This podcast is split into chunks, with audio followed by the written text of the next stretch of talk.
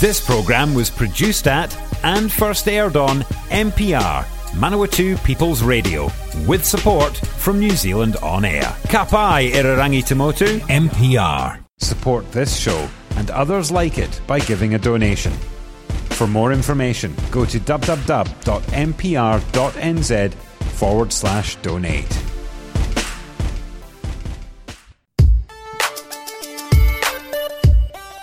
Morena no mai kiti korero e ronga e te reo e rangi o na tangata o Manawatu. It is the catch up on Manawatu People's Radio. It is a Wednesday morning. It is hump day and that means we turn our attention to the media and find out what they are reporting on. And in the studio we have RNZ regional reporter uh, Jimmy Ellingham Atamarie. Yeah, good morning, uh, Fraser. And it's probably no surprise what I've mostly been reporting on for the past fortnight. yes. Uh, when COVID comes to town, the reporters go a running. Yes, uh, and, and invariably straight to the site of where the COVID uh, t- case was, was found. yes, is... in the past fortnight, I've been to Stratford in yes. Uh, Taranaki, Woodville, Palmerston North, of course, to the cricket nets where the COVID uh, case was found. As you've familiar said. stomping ground for you. Yes, yes, indeed. Although perhaps not so much in the past few uh, past couple of uh, years. Also, I had my first COVID test just over a week ago. Uh, so that was quite an experience. I, I, sort of thought that given I'd been to all these places, and in fact, I was at a testing uh, site doing a story, and they said, "Do you want one?" And I thought that might be wise, given where I've been. Just to be clear, you got the results. Yes, negative. Ah, there we go, marvelous. Uh, so, well, let's start. Um, I think Woodville was the first sort of place locally, wasn't it? So, uh, what, what has been happening in Woodville? Yeah, we did have the truck driver here from Auckland. Uh, that was about probably a couple of months ago now who was in Palmerston North Hospital for a while, so relatively sick. But and he was a good example because he was relatively well self-contained. He'd done all the right things. Um, the poor bloke, though. I mean, to be stuck in a, basically a residence in Palmerston North Hospital for a fortnight with none of your own possessions or anything must have been awful. Yeah, it couldn't have been nice. Uh, could it? And I think there's every suggestion that the Woodville people uh, did the right thing mm. too. There, there, was a couple of cases there announced at the start of last week, wasn't it? And that was the first community spread we'd seen of Delta in the mid central region. Uh, there, had been some wastewater results, I think, in the days beforehand. So, yeah, last week I went to Woodville on the Monday, which was the day after uh, they'd been announced, and the testing was really ramping up there. It was quite a uh, quite a quite a queue at the testing mm. site in town, and at that site by sort of Monday early afternoon last week, they'd done several hundred people, which actually equated to about a quarter of the town. Yes. So that, that's a huge, a huge effort out there. One of the locations of interest in Woodville was the Caltex. Uh, there, the, the main petrol station on the on the main highway between Manawatu and Hawke's Bay. So arguably the community hub. yes, indeed. So that, that was a potential for a lot of people to have gone through there as well. In fact, uh, I did too, but not at the at the time that it was of interest. And to be clear, that did they set up a testing station in Woodville? Yes, yes, yeah, yes. Yeah. Uh, it was at the Woodville Health Centre. Because it was there. there not a case in Pahiatua recently, and people had to come to Palmerston North for a test. Uh, Pahiatua does have testing sites too. There was waste, right. wastewater. It was found. Uh, they're not open every day in some of these towns, and I think that's the case in Woodville too. But definitely, once that was announced mm. on the Sunday last week that there were those two cases there, that testing site did open in Woodville, and even on the Monday when myself and the rest of the reporters got there a, a day later, mm. uh, it was still doing a, a, roaring trade, as it were. And how is the, the testing in Palmy? Because obviously we've got cases in the city now. Yes, last week we had our first case in Palmerston North, and uh, Monday, wasn't it? There was a close contact was concern, uh, confirmed. So we've got two here in Palmerston North. Ministry of Health uh, somewhat uh, slow on the uptake, and, and, the DHB slow on the uptake. It seemed to be that the public health messages were coming from Manawatu Cricket Club. Last Thursday, that's how everybody woke up to the news, didn't yeah. it? That the Manawatu Cricket Association and the United Cricket Club where this this man plays cricket for, who was the first contact, mm. uh, they put out public health messaging and uh, acted very swiftly, actually, and responsibly. And well responsibly, done. yes, and, and they were very uh, very happy to talk to us, and I see they talked to the Manawatu Standard too, just to make sure everyone was, uh, as they say, put the facts out there. So the man was a contact, a casual contact of one of these Woodville cases.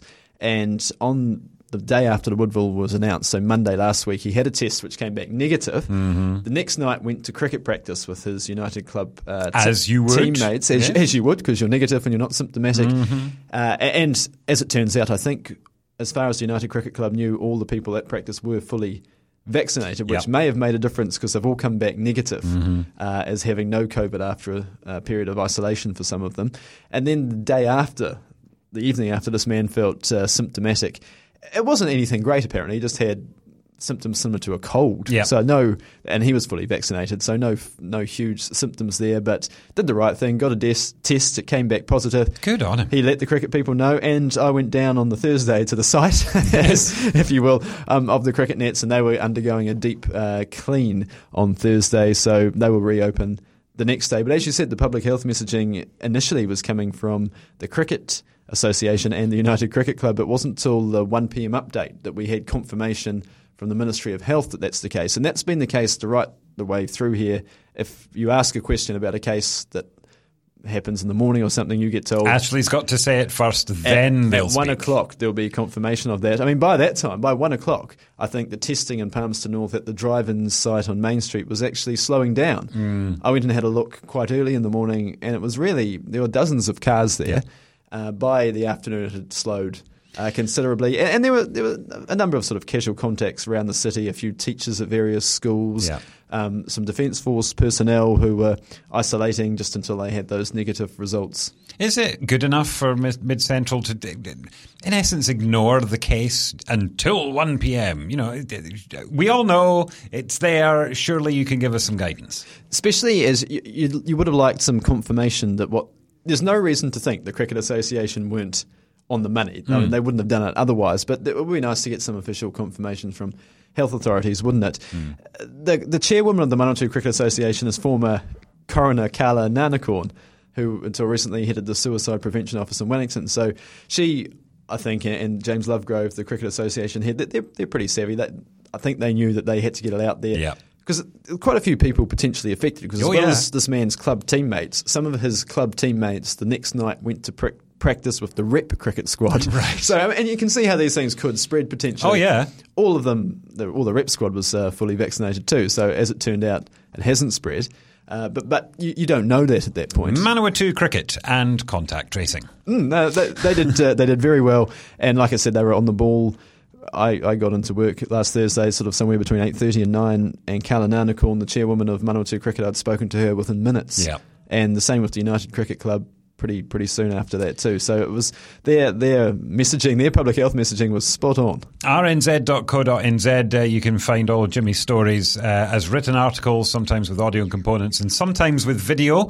Uh, and Pongaroa, uh, you went to visit Pongaroa. Um, the pub had vaccinations and testings and all sorts of things going on. It, it was last Friday night. It was a very nice uh, evening, actually, I have to say. And this is, uh, we, we might have just criticised Mid Central a little bit in that last uh, Yes. story, but this is one thing that I think they're doing very well. Mid Central District Health Board going on the road uh, in conjunction with local iwi as well. So communities that they have workers who just see which communities need it. And Pongaroa, for people who might not know, is about 90 minutes drive southeast of Palmerston North. It's northern Wairarapa, town of a, maybe 100, 200, few hundred in the wider area. It's not super easy to get there. And even from Woodville and Pahiatua, it's a bit of a, a drive. Yep. It's not an easy road to get to. It's, it's a lovely drive, though. Well worth, I have to say, well worth going out there. But on Friday evening at the Pongaroa Hotel, they had a, uh vaccination clinic. So people were turning up uh, to get their vaccination, then potentially having a, a drink or, or whatever. And registered nurse Melissa Nikora. Uh, she she was out there leading the response from uh, Mid Central, and, uh, and and she can explain, in fact, uh, how people can get a jab and, and a pint. We are here at Pongaroa Pub, so um, they do say, can we drink? So we always encourage to wait after their 15 minutes first. So we encourage them to drink water that we are supplied, um, and then after that, they're free to do whatever they like. Get your priorities in order. and, and, and several people did that that I spoke to out there. A lot of other people in the bar, actually everyone I spoke to, said they were fully uh, vaccinated or were there getting their vaccination. Nobody said they wouldn't have got a, a shot, but they all sort of said "Mm, we might not have got one by now, or Yeah. we appreciate. Uh, the health authorities coming to us, and that's what health authorities should be doing. They should be coming to people to make this an easy process. so where are they going next then? Well, yeah, that, we don't know if they're going to Pongaroa again. This was the second time they were there, and uh, most of the jabs they had on Friday, they gave about fifty-one. Many of them, I think, most of them, the vast majority with a second shot, so there might not be a need to go out there again. Hmm. They also went to a forestry site on Friday in um, Tararua and made a couple of home visits for people who Wow. weren't very mobile. So that certainly was a long day for them, but a day well spent. And the vaccination rate in Tararua at that point was somewhere for first shots was somewhere in the order of 86%, which Hmm. was behind Mid Central as a whole, which was 90. Palmerston North, I think, was 94, Yeah. isn't it? So you can just see how those rural uh, places are a little bit behind. Are they going to have to roll? They're going to have to roll this out for the booster shots though in six months, aren't they? Or do you think it's more likely people will travel into the big smoke to get to get their booster shots? I'd say surely that this has been relatively successful. Why not do it? Hmm. Do it again. I don't know if they've made that decision uh, yet. Uh, there was a Pongaroa local who I spoke to called Doris Petty. Uh, she actually works at a health uh, health organisation, a Rangitane health organisation in Dannevirke, and it was the idea of her and some colleagues to get that uh, clinic out to Pongaroa on Friday evening. And uh, the pub manager there, she said that, you know, someone phoned up and she thought, what a great idea. Yeah. um, and, and she was having a busy, uh, roaring trade on Friday. It was probably the normal Friday evening anyway, but Mm. uh, to get 50 people coming through your pub, so you had the pub at the front, a room out the back, and after their 15 minutes, uh, I- people came I, in. I don't wish to suggest that the hotel is in any way unsanitary, but you're used to getting these uh, jabs and inoculations in a, a clean, sanitary doctor's surgery, not in the back room of a pub. But when you want to get uh, 90 to 95 or 100% as close as you can get coverage, you go wherever you will. Mm-hmm. And we see those uh, temporary clinics or sites in the plaza, for example. Yeah. And uh, so this is no different. Health, uh, Melissa Nikora, the nurse you heard from before, she did say that, uh, that they do check out a site before they go there. It's not Yeah. just simply a matter of turning up and thinking, oh, what do we have here? It, is. They have a look to see if it's suitable. And I'm assuming they wait to have a little libation at the end of the clinic, not in the during it. well, they might not have had time because after the clinic, that's when they were going to make their home Ah, of course. visits. right, and so yeah. the clinic was 4 to 7 p.m. on a Friday. A couple of home visits. You've then got quite a long drive Mm-hmm. uh, back to Palmerston North. And uh, oh, yeah, I, I left uh, shortly before 7 and yeah, didn't get back here till about 8.30. So it is a long day, especially for those guys. They've been on the on the road all day. Yeah. Uh, there we go. Some COVID 19 updates and news. Uh, of course, ahead of uh, the country moving to the traffic light system, uh, the completely understandable, simple, and elegant traffic light system, note the sarcasm in my voice, uh, which I believe is coming into effect on the 3rd of December, but we're all moving to red uh, in the first instance. And hopefully, hopefully, some places, I would have thought some places in the South Island in particular, might see orange or even green by uh, Christmas. You- would hope so, wouldn't you, for, for Hmm. their sake? And I'm sure uh, they're hoping so too.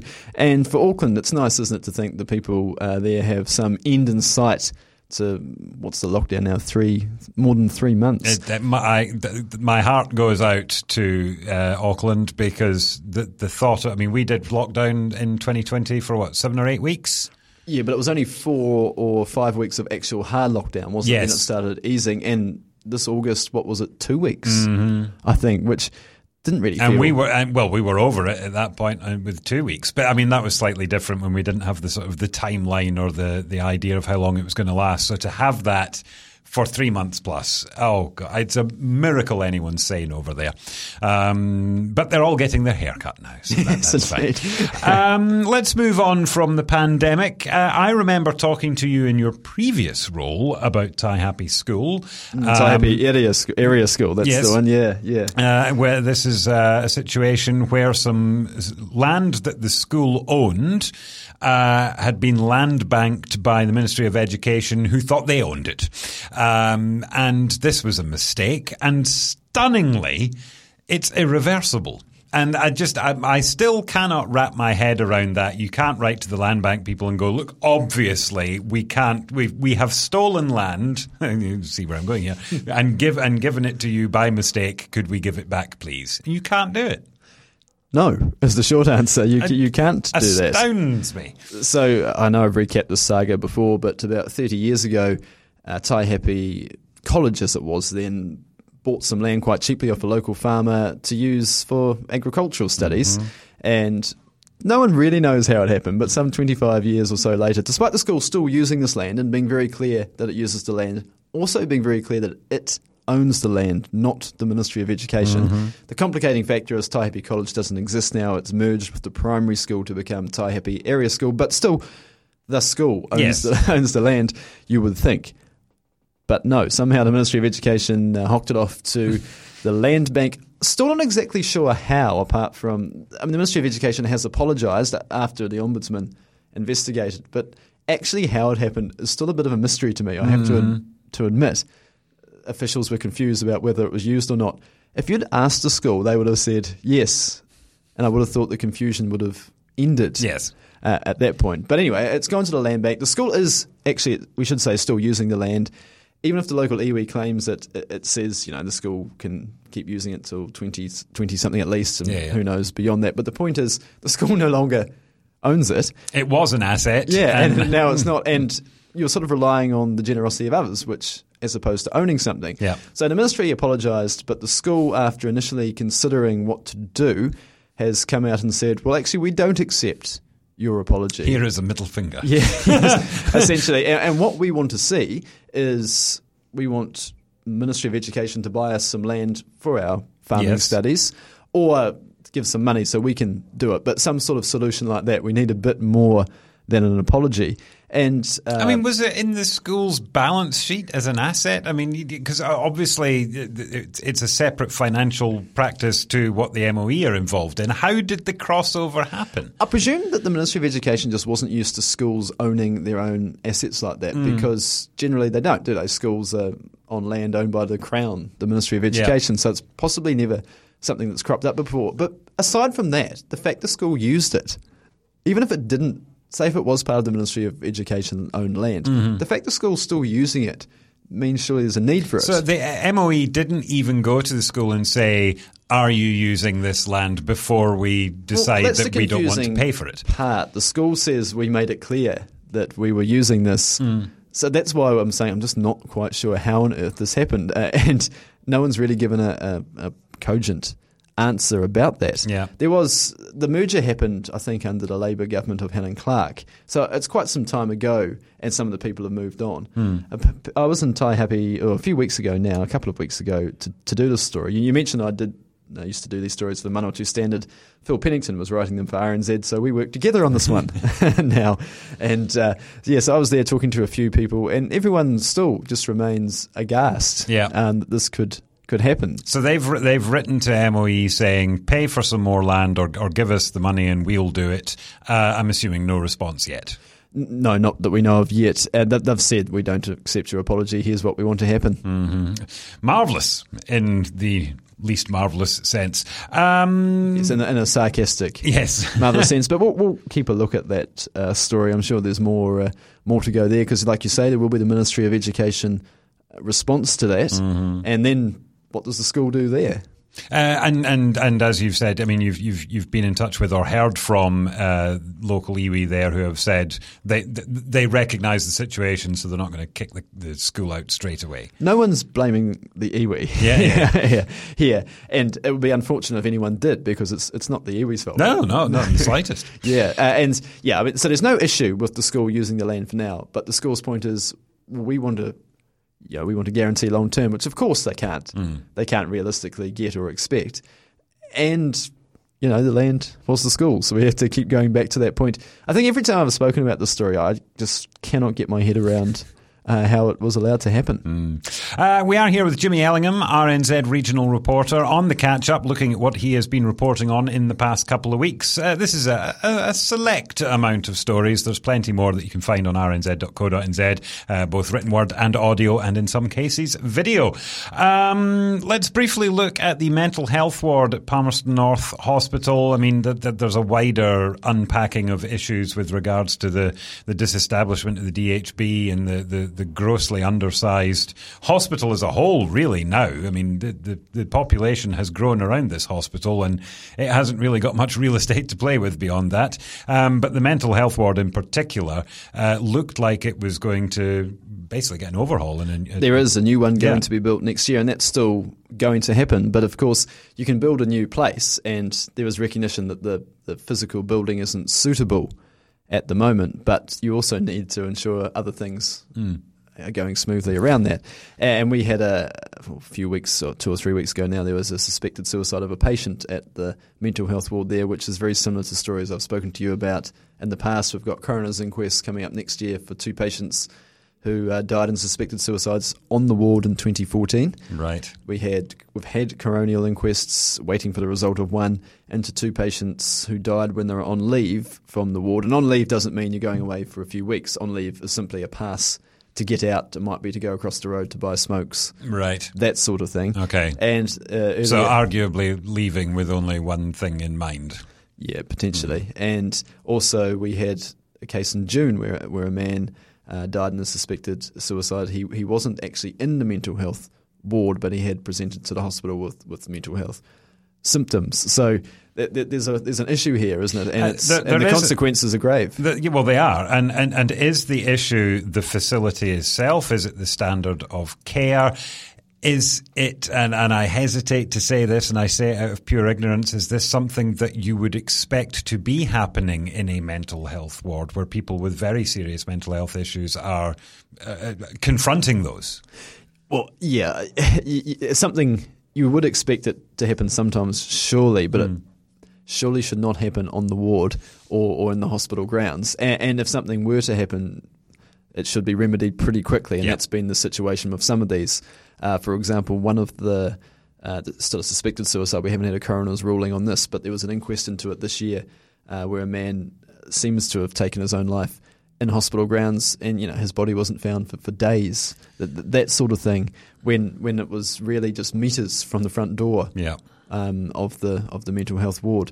So, so there's issues like that. Yes, the building has been recognised as uh, Jacinda Ardern, the Prime Minister, went there, I think two years ago, and said it's not the sort of place that feels like a prison. It's not the sort of place you'd want to go to where you need, you know, when you're at a low point where you need some healing. Yeah. So so that's been Arguably, recognised. it should be the nicest place of the entire hospital alongside the maternity ward. Yeah. My, Yeah. my theory with hospitals in every other instance is leave your dignity at the door. You're there to get better and then get the hell out again. Yeah, yeah, and the fact that these incidents are still happening. Uh, a family member of one of the 2014 deaths, who was Sean Gray, who died in a suspected suicide on the ward, his brother Ricky sort of said, hearing of these latest in, uh, latest incidents just makes him think, goodness, all the things that we were told that were put in place post 2014, 15, 16, are they actually working or not? And one of those was to have a clinical head of the mental health and acute services team. Uh, but the, the previous ones left to take up a new position as a, I think it's Deputy Human Rights Commissioner or something Okay. along those lines, hasn't been replaced straight away. Been that that's sort of her responsibilities have gone with someone who has other responsibilities. And Mid Central a couple of weeks ago told me that they were they were looking at the leadership structure of that team. But you know, in the meantime, They're looking at a the- restructure? Oh, no, at the leadership structure. So Well, yeah, yeah, but- potentially. But I mean, they've only got a few months to go. But you've got to keep assuming, don't you? You're you're operating uh, as as normal, Yeah. as it were, as possible. But the point Ricky Gray was making is that, well, goodness, having a clinical head was one of the recommendations to come out of uh, one of the investigations from years ago, and Yeah. now, and now there's not one in place. And you know, he, he said, do we need a review of all the reviews to make sure everything is happening as it should? yes. Oh God. Um, we've got about five minutes left. We spent quite a bit of time, I think, the last time you were on the catch up, uh, looking at the Lake Alice um, story, uh, the inquiry into uh, abuse in care, um, and we, we we drilled down in a bit of detail. But you've been speaking to some more people um, because, of course, this is the story doesn't stop at Lake Alice. This is a national story, uh, quite a confronting one, um, one that no one can really feel proud of the state of healthcare in this country over the previous few decades.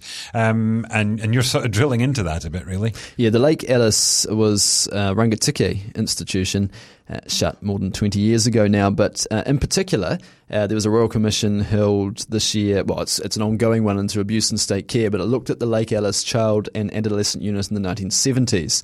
And the evidence that was heard was pretty, pretty terrifying, really, of the abuse, sexual and physical, that went on there, including the likes of handing out uh, electro electronic therapy, uh, electroconvulsive therapy, or ECT as it was known for And short. we talked about uh, Dr. Leeks. Dr. Selwyn Leeks, yes, he was the lead psychiatrist there, and many of the people giving evidence that the Royal Commission said at his hands or at his instigation was the punishment uh, given out to them for, for minor infractions. These people were quite young in many cases, and they'd And potentially troubled as well. Oh yeah, yeah. There's so many. Mm. some of them weren't though. Some exactly. Of them, some of them were sent there. For example, I've interviewed one survivor. He was sent there because he was diagnosed with bipolar. He didn't have any trouble really in his life until then, but has had it since because yeah. he suffers memory loss, which he puts down to that electric shock uh, therapy. But some 20, more than 20 years ago now, a few hundred claimants got came forward in a class action to take legal action mm-hmm. to get some redress for what happened uh, to them. And in the end, those 200 or so people shared between them $13 million or thereabouts, uh, which was came in the form of an ex gratia, you know, we, we take no responsibility, but here's some money sort of payment. Mm-hmm. And it turns out there was a question asked at the Royal Commission by the lawyer for survivors, Frances Joychild QC. She asked the Solicitor General, uh, Una Jagose, if it was true that in Treasury documents in the late 90s, actually $132 million was identified as what they call a contingent liability, so possibly what we might have to pay out. And, you know, if that's the case, why make these people fight so hard to give them a tenth of that? Yeah. Uh, Jagose said she didn't know. She'd have to go away and check. Um, but I checked with Crown Law a couple of weeks ago, and they confirmed that yes, in a budget document from 1999, there, there was this amount uh, put aside. One of the survivors is Paul Zentveld, and he's taken he's taken the government to the UN. In fact, the Royal Commission to Lake Alice really came about uh, as a result of uh, his work. As he points out, there's been no compensation or help uh, for for survivors such as him. They can play all their dirty tricks they like, but we want to get paid money, big money, because we deserve it, and torture is torture. They have to pay for everything ordered by the UN. Torture is torture. They signed up for it in 1947 kind of inarguable, really. Yeah, and he's talking there about the UN Convention Against uh, Torture, and that's on the basis of which that he took his claim to the UN. Uh, he has suggestions uh, that a, a, system such as he calls a silver card could work, and that would give Lake Alice survivors and presumably other survivors from other institutions access to counselling. Uh, physical help if they needed it, that sort of thing, and they don't have to pay for it. That's the mm. government paying, uh, picking the government up, credit card, picking up the tab. Yeah, and and Frances Joychild QC, who who asked that question, uh, when when you know when she learned of this compensation, she just thought it was appalling mm. the way that the survivors were made to you know crawl through hoops to get a pittance compared with what was potentially identified. And as she pointed out too, they got some money, but there was no advice about how to handle that. There was no checks. Do you need counselling? That sort of thing. Paul Zentveld, who you heard from there, said he's never had trauma counselling, and police, who he's spoken to recently as part of their latest investigation, uh, couldn't believe that, given what had happened to him and others like him. Good grief. Well, uh, that and some of the other stories that we have uh, talked about today, all ongoing, all uh, have uh, Jimmy's eagle eye on them. So there'll be developments on rnz.co.nz. And of course, we'll find out in the catch up as well. Uh, Jimmy, thank you for joining us this morning. Thank you, Fraser. And remember, if you want to listen to this or previous editions of the catch up series, just head to the website mpr.nz forward slash show forward slash catch up. We're also on Apple Podcasts, Spotify, wherever you get your online listening, accessmedia.nz as well. Back tomorrow with another edition of the catch up at half past eight, speaking to Alicia Rutherford from the Palmerston North City Council. Join us then. Bye for now.